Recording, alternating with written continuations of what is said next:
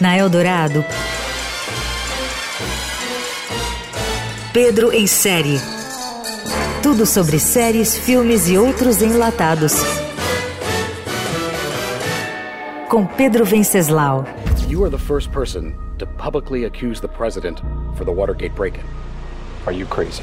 O streaming mudou o jeito de ver séries ao criar a opção maratonar. Por isso é difícil se readaptar às produções que optam pelo velho modelo a conta-gotas.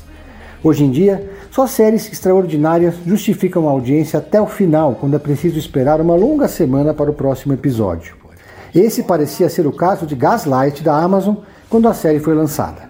Ela tinha tudo para dar certo. O elenco com Julia Roberts em grande fase e Champagne irreconhecível.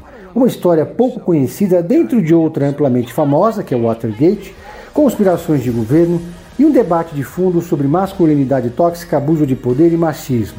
Em tempo, Gaslighting, segundo o dicionário, é uma forma de violência psicológica nos relacionamentos afetivos, quando o parceiro abusivo fere o emocional da vítima através de manipulações e mentiras para se engrandecer ou se safar de situações desfavoráveis para ele.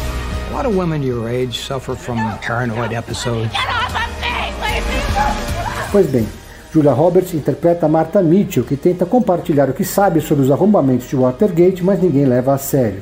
A série da Amazon começa muito ágil, tensa, focada e provocativa, mas a trama vai se perdendo no meio do caminho. Conheço pouca gente que teve paciência para ir até o final. Tanto que a série acabou sem que ninguém se lembrasse direito dela, não teve nenhuma repercussão. Gaslight abusa de cenas longuíssimas com aparente pretensão de cinema de arte ou algo do gênero. A história central fica em terceiro plano diante dos seus personagens atormentados ou perturbados.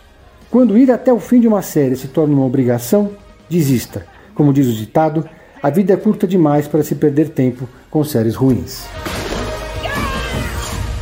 Ms. Mitchell, why risk your husband's position? Because it's the truth.